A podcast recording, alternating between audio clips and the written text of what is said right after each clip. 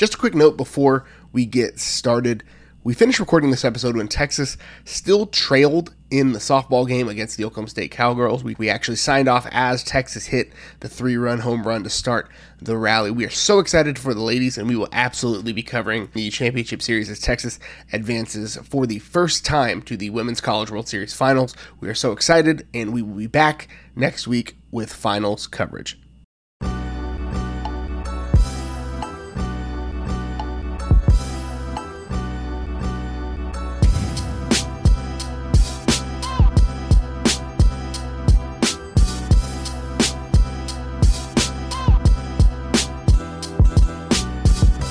Welcome in everybody to the Longhorn Republic, your source for Texas Longhorn news, sports, and opinions with a bit of snark built in. We are a podcast of Burnt Orange Nation, and you can find more great Texas Longhorn content over at burntorangenation.com. If you like what we do, please leave us a rating or review on Apple Podcasts. It helps get the show out there. Share this with your friends wherever you found it, whether it was Apple Podcasts, Google Podcasts, Stitcher, TuneIn, Spotify, anywhere where you find fine podcast content. You can find Kyle and myself. Connect with us on social media at Longhorn Pod on Twitter, Facebook, and Instagram, The Longhorn Republic, or shoot us an email, longhornrepublicpod at gmail.com. My name is Gerald Goodridge. I'm your host this week, like I am every week. And I'm joined by a man who knows that Texas and OU are carrying the conference in the postseason. Kyle Carpenter. Kyle, how are you? Uh, what else is new, Gerald? I'm good. Uh, I'm fantastic. Yeah, Texas is. Uh, Texas and OU in multiple sports seem to be uh, the top dogs. We've played for some championships, conference championships, national championships against each other. Um, we, we don't love them, but we, we respect them. We do. We, we understand that as as our uh, one rival who's actually good at things, um, you know, we, we respect them begrudgingly. The crazy thing to me is every time the Big 12 hypes up a Texas national championship, my like head explodes a little bit because if you take a look at who is not featured prominently in the conference commercials, uh, it's Texas and OU, but they are sure as fire very willing to hype when Texas wins a national championship, or presumably, it, this is probably a foregone conclusion, Oklahoma wins a softball national championship in like the next three days, which it's fine. It is what it is. They are just the best team in the country and possibly the best team of all time. Like they've got a shot at it. So like, I, I just wish the Big 12 would like just ignore us. If you're going to ignore us when you're public in the conference, ignore us when we make your conference look good. But they won't because they're a bunch of chumps. The Big 12 sucks. I'm glad we're leaving. As it was said in the uh, 2011 documentary Anchorman, deep down in my stomach, with every inch of me, I pure straight hate you. Do, do I respect you? I love it. I love it. That might be one of the earliest anchor. I, don't, I, don't, I we try not to reference Anchorman too much here, but it's formative for both of us. We're not here to talk about early 2000s Will Ferrell references. We're here to talk about early 2020s Texas success on the diamond. The baseball team honestly kind of cruised through the regional and is on its way. It was it would look like Texas might had an outside shot to host a super, but uh, ECU held on, so Texas will be heading to Greenville to take on ECU in the supers. Texas had not a ton of trouble in the regionals. Like cruised over Air Force. Pete Hansen did Pete Hansen things. Louisiana Tech on Saturday in front of a massive crowd, one of the biggest crowds in school history.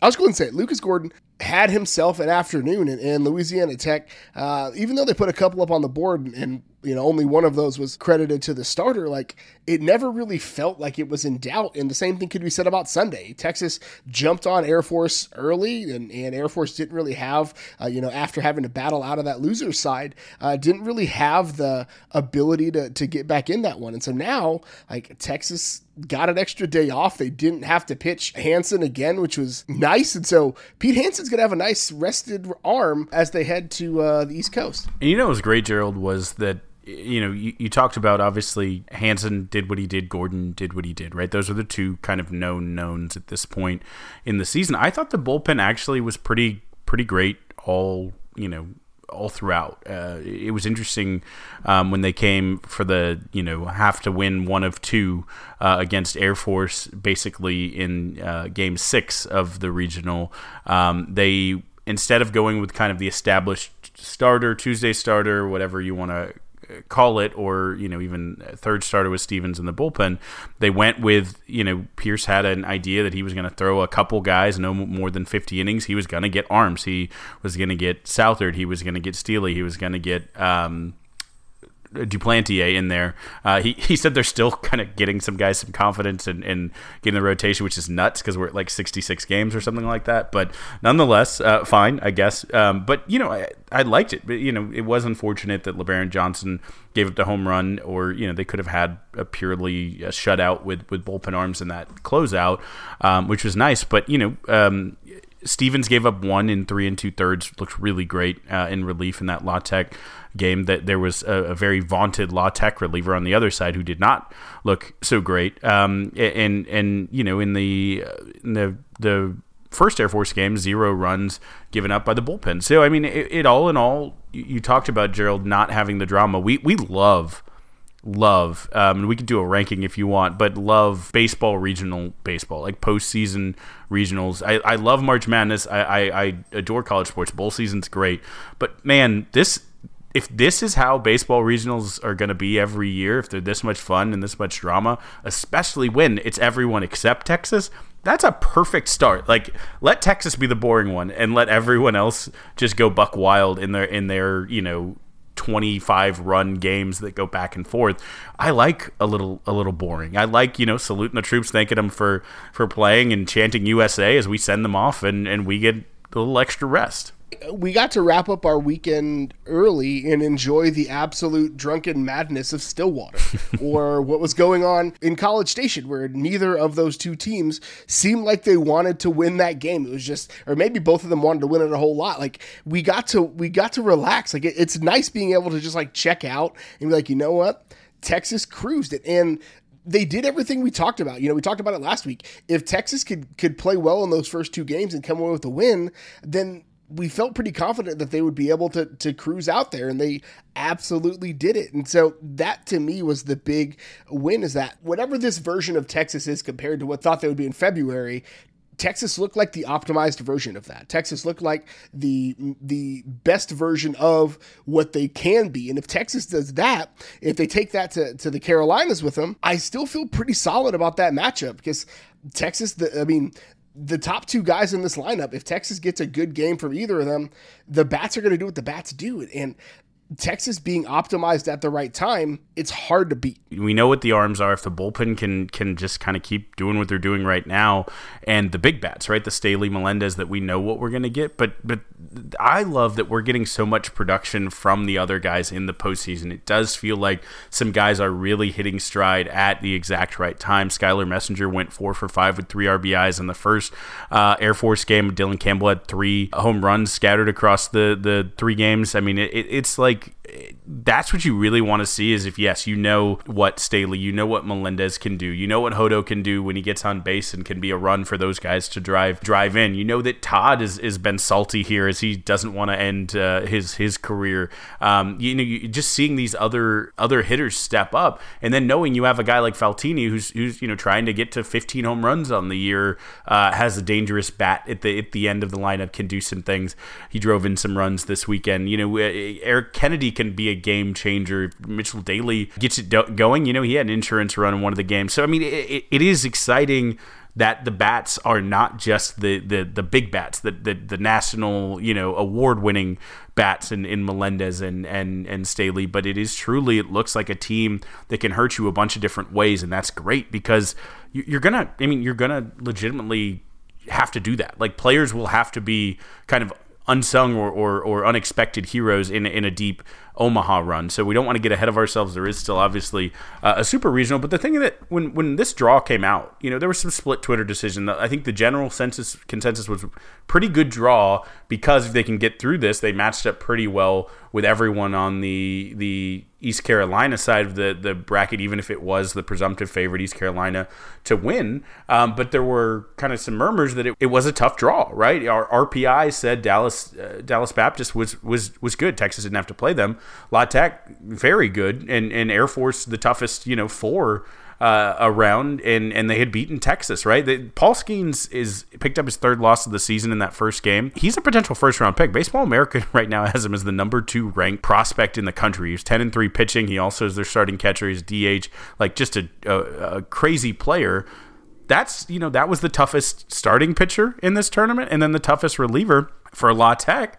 We got six straight hits off. So Texas passed their two biggest tests, and then again, like I mentioned, the bullpen working. I mean that all of those things to me say this is a team that is doing the things they need to do at the right time. Was it a beautiful, perfect season where nothing went wrong? No, of course not. But they're doing the things they need to do at the right time. And, you know, it should be a, a, a really good super. There's something to be said about getting hot at the right time. And again, we said it last week, and, and you'll this will be a, a theme for us throughout the show.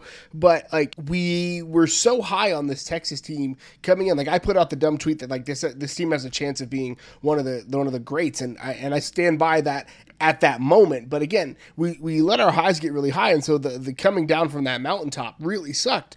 But Texas has a shot to end up right back in Omaha. And when you get to Omaha, anything can happen. And so that's that's really where Texas sits. You know, they've got the National Player of the Year and Ivan Melendez based on collegiate baseball's assessment of it. It seems like this team is getting hot at the right times. Faltini's getting hot. Dylan Campbell is hotter than he's been all stinking year. Like Texas's ability to go on a run seems there. Texas' ability to to make a run and to win some baseball games, it seems like a foregone conclusion at this point. Now we're not going to guarantee it. Our, our, our guest in the second segment will make some guarantees, but uh, at this point, like Texas seems like they've got a shot to, to make a run, and I feel confident saying that. I, I wouldn't have, I wouldn't have felt confident saying that a month ago, but I feel really confident saying it right now. A couple of, of, of notes before we close. Right, this was Texas's twelfth time um, to advance to the NCAA Super Regional since the Super Regional format.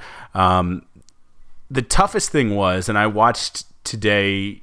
Uh, recording this Monday, I watched to see uh, if the Battle of the Carolinas, if the Chanticleers could pull it out, which would mean Texas could stay at the Disch, would be great. They improved to 27 and 7 at the Disch this year. They're very good at home. But, Gerald, the last time that Texas had to go on the road for a super regional was 2005 when they won a national championship. So it is a good omen if you like those kinds of things. And, you know, when you say, does Texas have the arms? Did they find a bullpen arm? Jared Southard pitched in the, the closing decisive game, three scoreless innings to get the W. In three innings, struck out a career high six and only allowed one hit. And when they asked him what was different, in the most blatant NIL pitch, which I respect him. Don't hear that as a criticism, but an absolute respect. He uh, he mentioned that the thing he was doing different was someone gave him a fr- a frost blue Gatorade to drink, and so that now that's what he's drinking, and that's how he's performing. So again, Jared, go get your money, get yours. Keep drinking that particular, uh, I guess, flavor of Gatorade, and maybe just be that that reliable arm after Stevens that we need uh, out of the pen. But yeah, I think all in all, like I said, it, it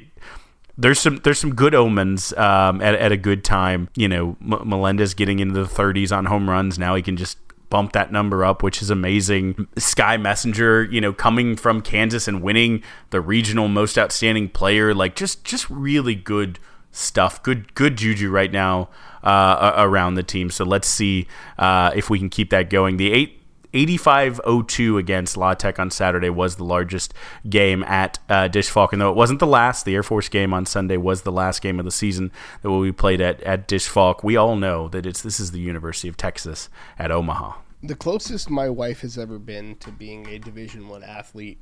Um, Frost Blue Gatorade was the fuel of third trimester Mrs. Goodridge, and so close to being a D1 athlete. No, so Texas this weekend travels to Greenville to take on East Carolina, and we will obviously keep up with that. And those results uh, are going to factor into the conversation we have on the other side of this break. And Gerald, I do want to add one final thing. Uh, Twitter user at being Francake, Francesca, um, tweeted out, and this is good information. PSA: If you're looking at flights to watch Texas in the Super Regional.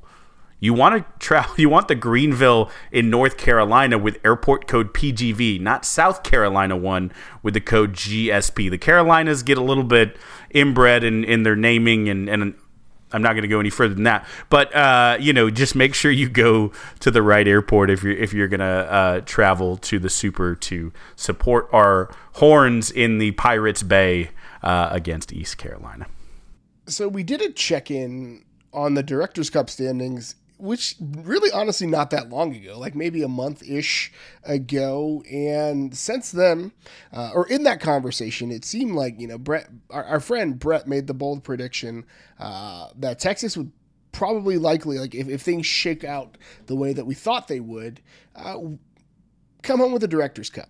Uh, not only did things sh- not shake out how we thought they did, they shook out better than we thought they did. And so uh, we decided to bring the, the, the man, the myth, the mathematician himself, Brett Wilkinson, back on the show to help us break down. Uh, Texas is in a spot to essentially claim almost be the presumptive winner of the director's cup man brett how are you doing? I'm good. I'm good. And you're exactly right. We're here to talk about how the math is going to shake out to uh, basically show that this is a, a done deal. The writing's on the wall um, and and I'm thinking Texas is taking home back to back Directors Cup championships. After 25 years of of trees dancing on our grave. That's the Stanford dancing trees. It, it's good to get a back to back. You know, uh, it, it's good that Texas is in fact back. I think that's what Sam Ehlinger was talking about when he said that was in you know Directors Cup, Country Club, and Olympic sports specifically. We uh, we were were back, but I mean I, honestly, after last year, it's like, man, was that a fluke? This this year has has been well. You tell us has been. It feels like at least as good, if not better, than what was an incredible year last year. Well, I, I have the number here actually. Yeah, actually, Texas 2022 is going to blow Texas 2021 out of the water. They actually wow. already already have surpassed the 21 score, um, and we still have some um, sports to wrap up. So yeah, this year has been insane in terms of across the board high level success. Um, lots of teams ranking in the top one, two, three of their sports, and it's been really impressive. It's wild to me that like, and, and it makes sense, right? The the most notable sport, but like the entire narrative of Texas athletics is based around football and oh, Texas sports. But like, it's hard to argue with the fact that like Texas is doing something that one other team has done, which is beat those stupid trees for a director's cup, and now doing it in dominating fashion. Yeah, no doubt, and and it would really help in this regard if Texas football turns it around like we hope they do. But even with a goose egg from Texas football this year, Texas is is running away with this. Well, we often talk about top ten Texas, but let's let's let's get down and actually look uh, at some of the numbers. Right, we know the the three championships in like eleven days here since we've last spoken to you. Um, but maybe maybe does it make sense to give a little bit of a uh, a retrospective of of some of our top ten, top five, top three finishes that have led us to this point? We'll get maybe a little ahead of ahead of ourselves here, but we've got the championships in men's indoor track, women's tennis, men's golf, rowing, of course it's looking like women's track and field is shoulders above the competition. I would not be surprised in the slightest if they take home that championship. And the men's track team might put up another one. They're going to be neck and neck with Georgia.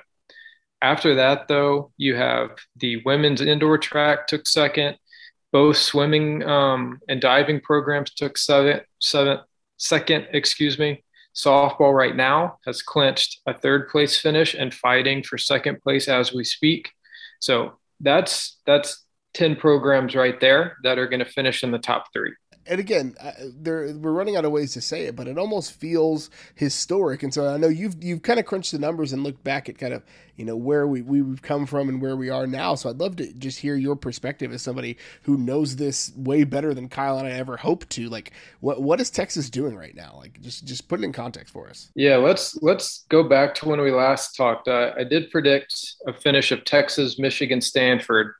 Um, things started looking a little dicey. Michigan did not keep up their end of the bargain. Felt like I was watching the 2005 Rose Bowl. Just lots of disappointment with Michigan. Um, lots of their sports were just sliding a little bit down the rankings, losing points. Their men's hockey team, women's gymnastics, rowing, all kind of faltered a bit here down the stretch. And overall, they had lost 40 points off of their predicted score. Wow now we'll talk about this uh, later, but their baseball team has been a bit of a redemption story. I was I was penciling in zero points for their baseball team, and if you've been paying attention this last weekend, that's not exactly the case. So Michigan started sliding. Meanwhile, Stanford was just charging strong. They did win three national championships. These were expected, so it wasn't too much of a shock. Um, that was men's gymnastics, women's golf, water polo. But then they also were improving their rankings in rowing. They finished second in dramatic fashion to Texas for the second time in a row. Um, their women's tennis team um, overachieved. Their softball team overachieved. They beat um, Alabama in a regional. And actually, they had a, a lucky circumstance in that they got to play Oregon State at home um, in the super regionals, but they got swept by Oregon State and did not take advantage of that.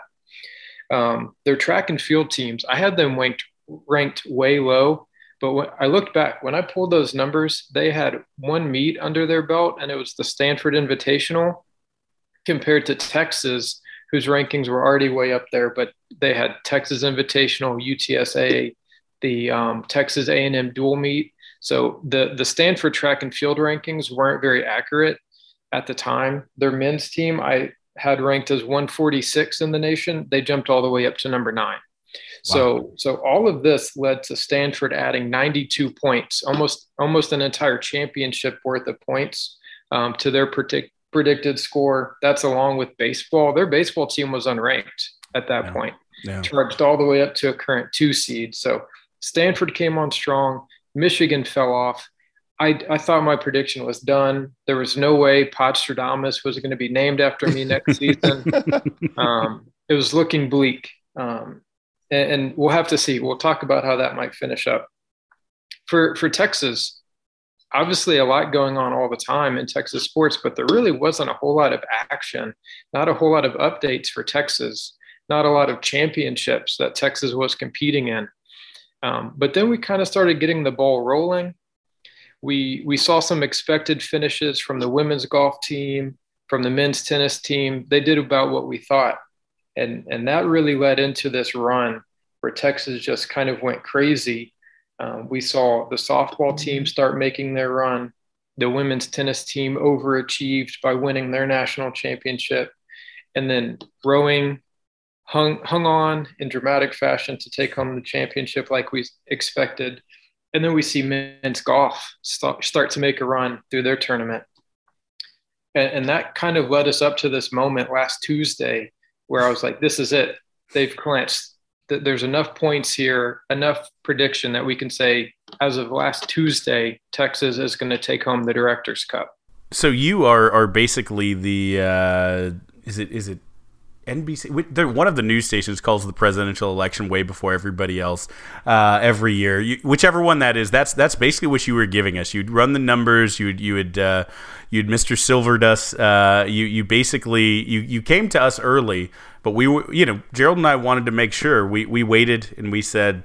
You know, I'm going to run a couple more. Let's let some more counties come in. Let's some, some votes. You know, um, but now I feel like based on the data you've given us, your, your big CNN board with different sports flipping different colors that you just did, which is beautiful. Um, podcast is a visual medium, so I hope everyone closes their eyes and imagines that. Uh, but uh, is, I mean, are you ready to, to truly here and now call it for Texas, uh, barring – you know, natural disaster that wipes out, you know, uh, an event, and we, we have had a pandemic, things can happen.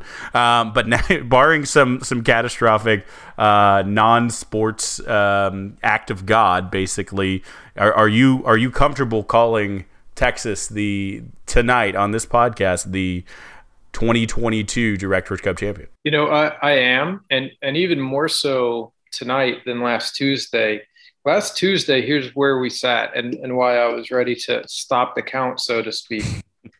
Stanford Golf, their men's team, they missed the cut. They didn't make the, the top 15. They finished 18, so they were done. Men's golf advances. They make the quarterfinals. Things are, are moving in the right direction with men's golf. That same day, um, your favorite acronym, the USTF CCCA, released their track and field rankings. Um, Texas women number one, Texas men actually dropped down to number two. But if, if you look in the detail of that, Texas and Georgia are neck and neck on the men's side. Really, no one close to those two teams on the men's side. You look at the the detailed look of the women's rankings. The women's team is head and shoulders above the rest of the competition. Um, and Stanford, um, on the other hand, they came in. Their women's team ranked 19th. Their men's team ranked 9th. Looking at if they have a good run and some other teams falter, I don't see them placing higher than seventh on the men's side, 13th on the women's side.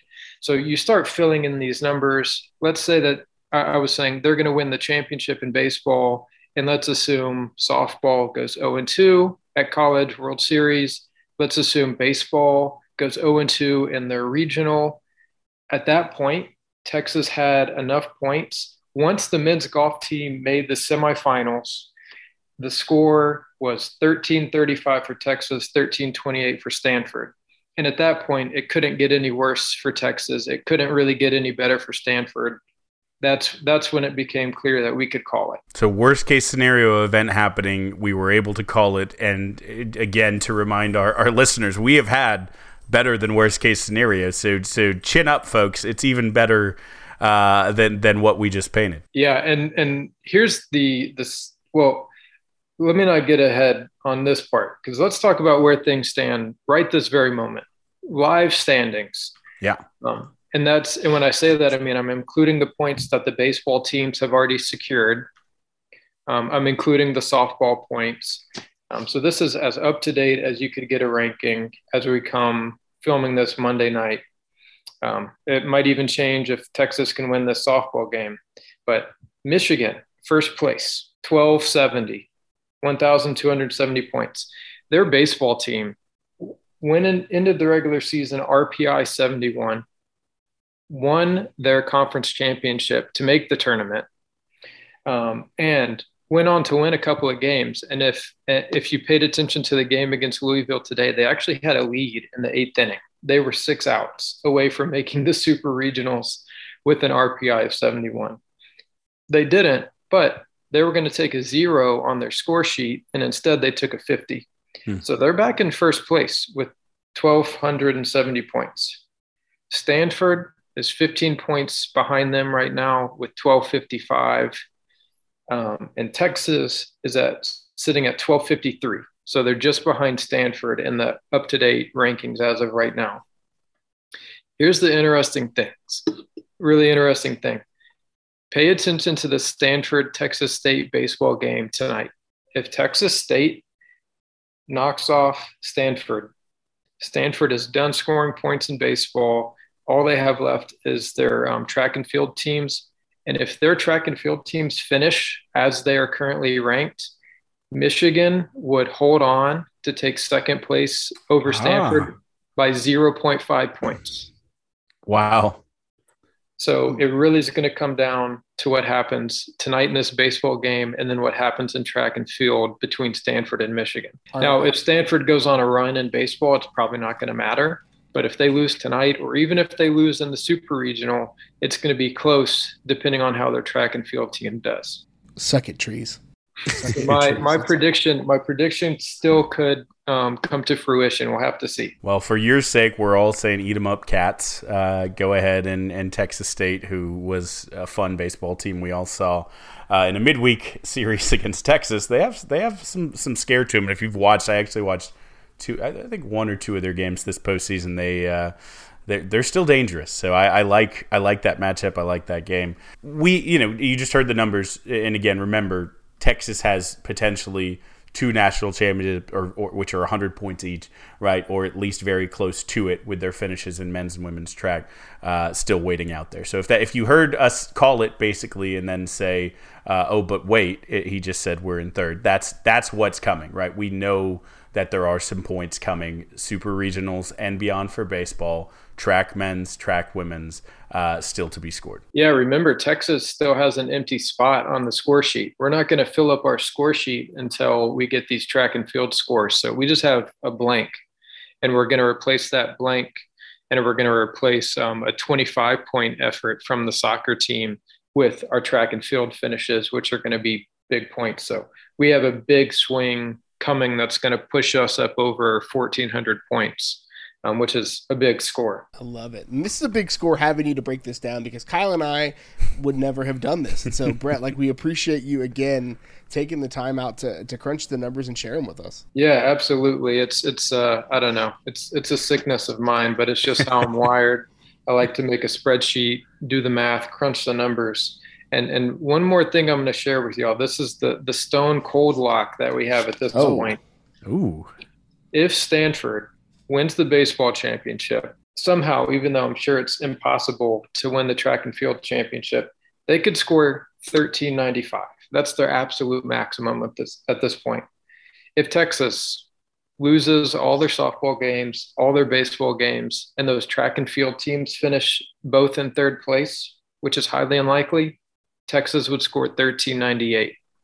So again, absolute best case scenario for Stanford even not realistic, an unrealistic finish for Texas and the negative, Texas still comes out on top. So it's it's a done deal at this point. Stone cold lock of the week. I love it. I love it. You heard it here first, folks. This is the only podcast that gives you Director's Cup guru and good friend of the pod, our friend Brett. Where can the where can the folks find you if they want uh, they want to see some of your breakdowns? They want to obviously hear you on our podcast, but see any more of your info two places. So um, I've been posting this on a thread on Horn Sports. So come check us out over there. Just a free thread on the forums over there, and and big announcement. And if people start following me, I'll start I'll start tweeting um, even this season.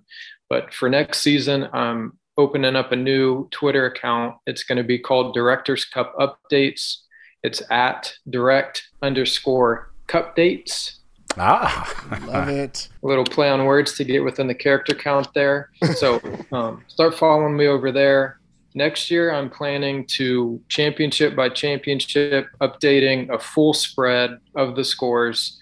Um, for whatever reason, Directors Cup likes to put out like three score updates the entire year. Mm-hmm. Um, I'm going to try to do it after every championship wraps up um, for for all the teams. So start following me over there, and uh, we'll be putting out a lot of content when championships pick up again in the fall. I love it, Brett. Thank you so much. And thank you for uh, letting us be the first to, to share the news of your new endeavor, man. We really appreciate uh, your time and your effort. Absolutely. If, if anybody deserves to be kept up to speed on this, it's you guys. So appreciate it, my friend. Thank you so much. So now's the part of the show where we whip around the only other thing going on on campus and we down the 40. The unlikely, if you are a fan of D1 softball, unlikeliest run uh, toward a women's college world series uh, continues as we're recording. It is 9.41 p.m on monday evening. Texas after a shutout win on the arm of Estelle Czech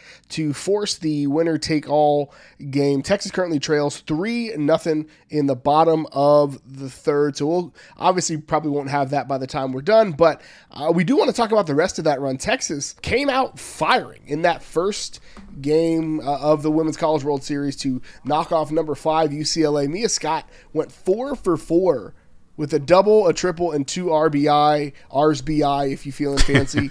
uh, absolute, just incredible performance. Um, you're going to hear a lot of young young guns contributing for Texas in this run. Uh, seven to two loss to OU to end up in the losers bracket, but then um, an absolute gem over Sunday from the the Horns, five to two win over Arizona, becoming just the second unseeded team to uh, reach the Final Four. Uh, we talked about Estelle Czech uh, earlier, but Estelle Czech um, just absolutely crushed it. Improved to twelve and one on the season. Just a great outing from her. Yeah, thirteen and one. I guess now as we are recording this, just winning the the first game, um, she was lights out in in both of those. Came in relief. Uh, 3.3 uh, and two thirds scoreless, uh, called that checkmate in in the Arizona game, and then you know uh, pitched basically the well, did pitch the entirety seven inning, four hit, three walk. Um, three strikeout uh, performance in the shutout, only giving up four in the first game to Oklahoma State to get to the the current winner goes to the championship position that uh, they are as we record this. Um, it, you know, it, really great weekend. We talked about Haley Dolcini and just just gutting us to get here in some of the regionals, right against the Arkansas specifically. Um, Sophia Simpson coming through in the clutch uh, and getting the big win that sent them to the World Series, and then a Estelle Czech, Right, these are we've talked about pitching all year and where was it going to be. They've actually been better. Their ERA has been markedly better in the postseason and in the World Series specifically, and their defense has been better. Their fielding percentage is up like from an, I think 95, 952 up to currently I'd have to look exactly where we sit, but like 980. Um, you know, heading into this, I think they, they started off a little bad against the, the Oklahoma State, but you know, they, they, it has been defense and pitching and timely hitting, and also um, Mike White having is burnt orange in his veins, but still feeling an absolute wrath for the Pac 12, beating Washington, UCLA, and Arizona. I mean, so if you're a Pac 12 team and you see Mike White on the schedule, you know that he, the North remembers. Uh, and he is he, he is going to hold a grudge his whole life, which I love. Um, when they beat UCLA, I think so. A couple things, Cheryl. Yes, they are the second team ever. James Madison last year was the first ever. So before last year, there was zero. There are only four wins coming into this ever by unseeded teams. Texas, you know, almost doubled that, um, which is amazing, right? It, it's it's incredible. But it also I think goes back to our original point that Texas probably should have been seeded and they got jobbed. Um, but I'll take it. Let them be. Let them be a part of history. Um, and and I mean UCLA, you saw them when they beat OU. They did it with incredible pitching, right? And when Texas won that first game, I think it kind of put everyone on alert. Like this is not the perfect Texas team.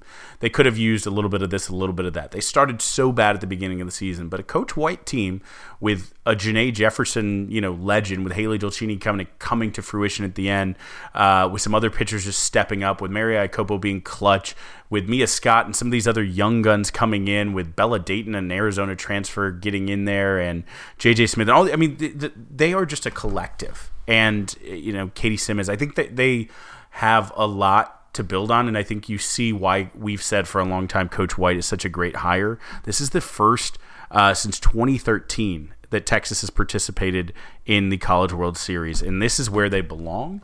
And this is where I think Coach White wants that standard to be. And, you know, honestly, just whatever happens in this final game uh, against Oklahoma State here. Uh, incredibly proud and one of the most remarkable turnarounds uh, in Longhorn history from where they started the season when we thought they might not even make the, the Big 12 postseason tournament. It looked so bleak there for a minute. Yeah, I mean, this is the Texas team, and they had a lot of transfers come in. And this was a team that lost some key pieces and was still trying to figure itself out early. Uh, we talk about it a lot when it's tournament sports it pays to get hot at the right time, and Texas got hot at the right time. And again, regardless of how these things shake out, this is a Texas team that overperformed based upon what we um, what we thought they would be. Again, like six eight weeks ago, Texas made a run and they had an opportunity to to go to the finals and play OU and it and uh, it may not turn out that way, but regardless, uh, they have a lot to be proud of. And I think these seniors, somebody like Janae Jefferson, who becomes the second Texas player and just the 40th softball player to be named a four time All American, like they can go out with their heads held high because of what they accomplished in Oklahoma City. Yeah, I don't want to skip over that. Make sure the listeners heard that. Janae Jefferson became the 40th ever, second only to Cat Osterman, four time All American at the University of Texas. Um, just really incredible. A Longhorn legend, a, a player who moved into the Rushmore. When we did our softball Rushmore conversation, we talked about her as being potential. Let's see how her career finishes. Well, she edged somebody. I don't know who. Maybe we'll have to revisit. Um, it's tough. There's some there's some some good ones, but uh, she deserves her place up there. Um, and again, however this ends, just to absolute Longhorn legend, Janae Jefferson. Such a pleasure to watch her over the past four years. Retire her jersey already. Just do it now. Don't wait. Just retire it now. She deserves it. And so that brings us to the part of the show where we honor one of the best traditions in all of college athletics, Big Bertha, and we bang the drum brought to you by Joe Ruiz. So, Kyle, what are you banging the drum on this week? I'm going to do a quick one. Um, I'm going to do a quick two, I guess. So, uh, just a reminder we haven't said it on this uh, podcast. I don't think we've tweeted it out, but hopefully everyone knows uh, Golden Spikes voting. Uh, there's a percentage that is fan voting 5%, but nonetheless, it is ongoing currently. Today's, uh, we're recording this on June 6th. Uh, you can still fan vote up to 25 times a day for Ivan Melendez. Uh, basically, they will cut down, and everyone assumes the, the, the, finalists. Melendez will be in that, and I believe that will open back up from June 8th to June 14th. You can vote 25 t- times per day on however many devices or IP addresses or, or you know bots uh, that you have. Um, again, it's five percent. It's not the whole vote, but you know, let's give Ivan everything he deserves. Just a, a brief reminder about the the season that Ivan Melendez has had and, and, why he was named the Collegiate Baseball National Player of the Year, the fourth Longhorn to ever win it after Brooks Kieschnick, Scott Bryant, and Greg Swindell. He leads the country in homers with 30. Uh, slugging percentage 903, and the only player in the country to reach base uh, or to have over 200 total bases this year. Second nationally with 87 RBI, fourth with a 522 on base percentage, and eighth with an over 400 batting average. One of the greatest offensive seasons of all time. You shouldn't be able to be that uh, powerful as well as hit over 400. Um, you know, just go vote for Melendez because the, the, the guy's a guy's an absolute absolute hoss. Now we talked about baseball and softball in this one, and I'm going to close out with softball. Uh, hopefully, you've all been watching as much as you watched the the Austin Regional. You've been watching this week the the World Series we just talked about and this incredible uh, run that they've had. But it, softball has has risen as as the, the, tides have risen. We we've long said that it's one of the sneaky one of the most popular sports. It's actually by attendance and by TV uh, ratings past volleyball is the most uh, viewed women's sport, and and effectively after the big two men's sports um, or three I should say with baseball kind of comes in as the fourth most popular collegiate sport. It's a big deal. People love softball. They've been breaking attendance records in Oklahoma City with people actually showing up to watch it. Also, they've been breaking uh, you know records. Texas has been a part of that. The uh, Fayetteville was the most watched ever uh, super regional. The the Texas versus UCLA game to kick off the World Series was on ABC. It was on big ABC, where the national championship in football, where the biggest award shows, you know, like it, you have to be a big deal to get on the, the biggest Disney channel in front of the most eyes, basically, um, not just ESPN, but all the way up to ABC. It's a big deal. Um, and, and I think the athletes are responding because it's been great softball. It's been great to watch. I hope everyone who listened to this podcast either already listens and says, duh, Kyle, we've been doing that for months, years, decades, or says, you know what? I should. I should watch our softball team and support uh, all those legends we just spent a minute talking about. Um, and, and, and watch the other teams too, because OU, as much as we don't like to respect them, is putting up an absolutely historic season. UCLA is an all time Titan. Oklahoma State uh, is building something there, and I hate it, but they're very good, you know. And so it's it's a great sport. We love softball. I, for multiple years, have been hyping it on this podcast, and it's great to see it. Uh, it exists outside of this echo chamber that people are tuning in and seeing a great product. Uh, one of my favorite moments of this run and, the tournament being in Oklahoma City, my son and I were watching it. My oldest son, he's five. We're watching softball on, on TV. We're watching just the games because we like sports and it's not like a cartoon and it's you know something that he and the other boys can play and whatever. But like we're watching it, he's like enamored. He's enthralled. Like he's loving it because it's a fast paced game. Like it's super fun to watch. And then we run an errand and we're going to pick up some dinner and some youth softball players. Like, and I say youth, they're probably high schoolers, but I'm you know in my mid 30s, so I'm terrible at guessing how old people are now.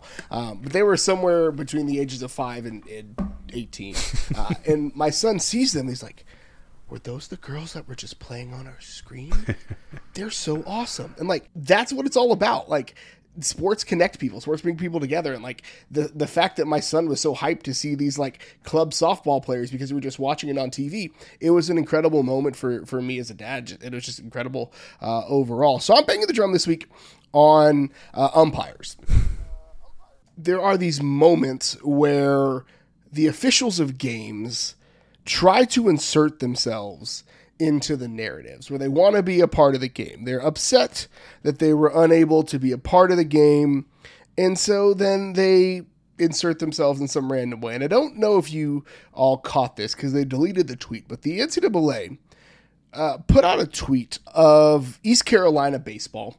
Uh, they, if you don't, again, we were following this one. One of their studs absolutely just hit a moonshot. Just no doubter off the bat. Everybody in the stadium knew it. His grandma knew it. Like my grandma knew it, and she hasn't been around for a while. Like everybody knew it.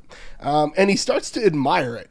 And then this this massive tool of an umpire puts a hand in his back and like runs along with him to tell him to run. And I'm like, dude, your playing days are over. And I don't care about the unwritten rules, the sanctity of the game. It's a game. These are 19, 20, 21 year olds living their freaking dream. Like, let them have a moment.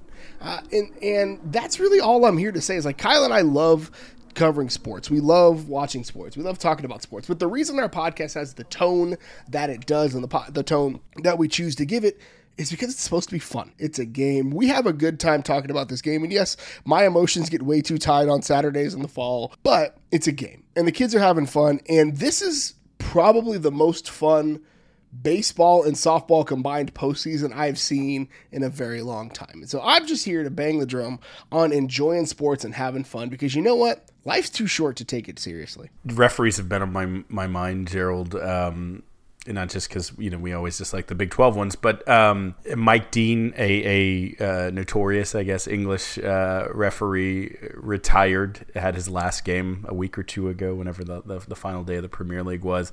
And you know, those of us who who love the Bants uh, were, were, joking about how you know someone won a title, but Mike Dean won the day. Um, he's just a referee who theatrically inserts himself. You know, will delay the review symbol so that everyone's looking at him. Just really you see it, you know it. Um, he retired, and then I also I mentioned I was listening to the uh, the Michael Lewis podcast uh, about referees and the need for them, and, and the type of person who decides to go to that, and that there's certain areas of life that aren't refereed that should be. And so I, I've been in a really weird introspective situation. There's also a national referee crisis and shortage where no one wants to do it. You know, there's other options, and uh, people are legitimately awful and mean to referees, especially youth referees and things like that. So I, am I'm, I'm at a crux where yes, I also hate refs, and yes, I usually blame them. Um, but you know that, that, Michael Lewis made me made me stop and think a little bit. Maybe I've been too mean to certain referees uh, and umpires and, and the like. But um, the, the the one who you described, who did the pushing in the back, is a notorious blowhard. I won't say his name here, but feel free to look him up. Um, he was fooled by some amateur framing, like a you know like a, a, house built for for the third of the price during a lumber crisis. It was shoddy framework, and uh, he was just eating these that were a foot outside. Again, maybe I was a little biased for the Chanticleers so that we could have a home series, but yes, same umpire, awful dude, notoriously bad. Uh, get those guys out. Like it helps people respect the position and authority of referees and umpires. If we get the jerks and the blowhards and the guys who like to make themselves the stars of the show out of there. Breaking news Courtney Damn Day, all damn Courtney Day. She hit a three run home run to close the gap, five to three. Texas in the top of the fourth.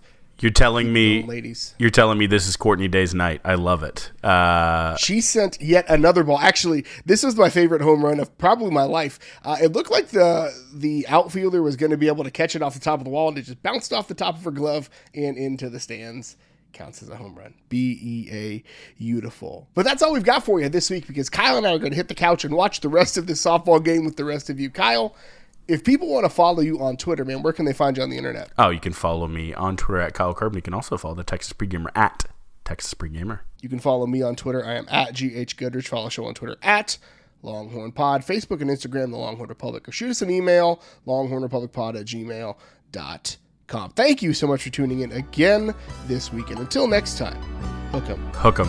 Oh, OU sucks. OSU sucks. They all suck.